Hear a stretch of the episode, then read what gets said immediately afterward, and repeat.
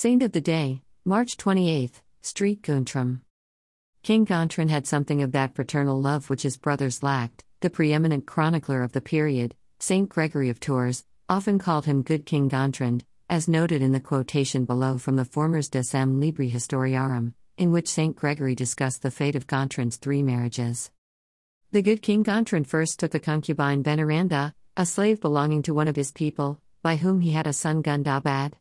Later he married Marquetrude, daughter of Magnar, and sent his son Gundabad to Orleans. But after she had a son Marquetrude was jealous, and proceeded to bring about Gundabad's death. She sent poison, they say, and poisoned his drink. And upon his death, by God's judgment she lost the son she had and incurred the hate of the king, was dismissed by him, and died not long after.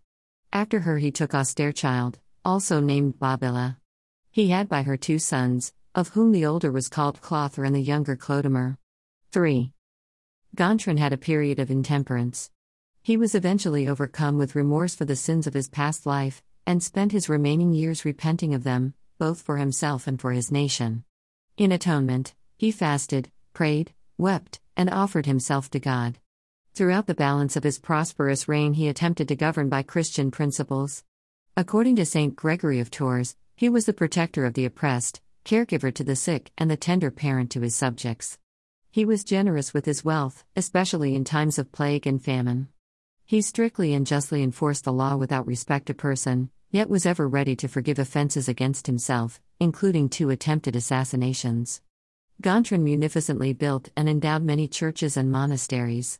Saint Gregory related that the king performed many miracles both before and after his death, some of which Saint Gregory claimed to have witnessed himself.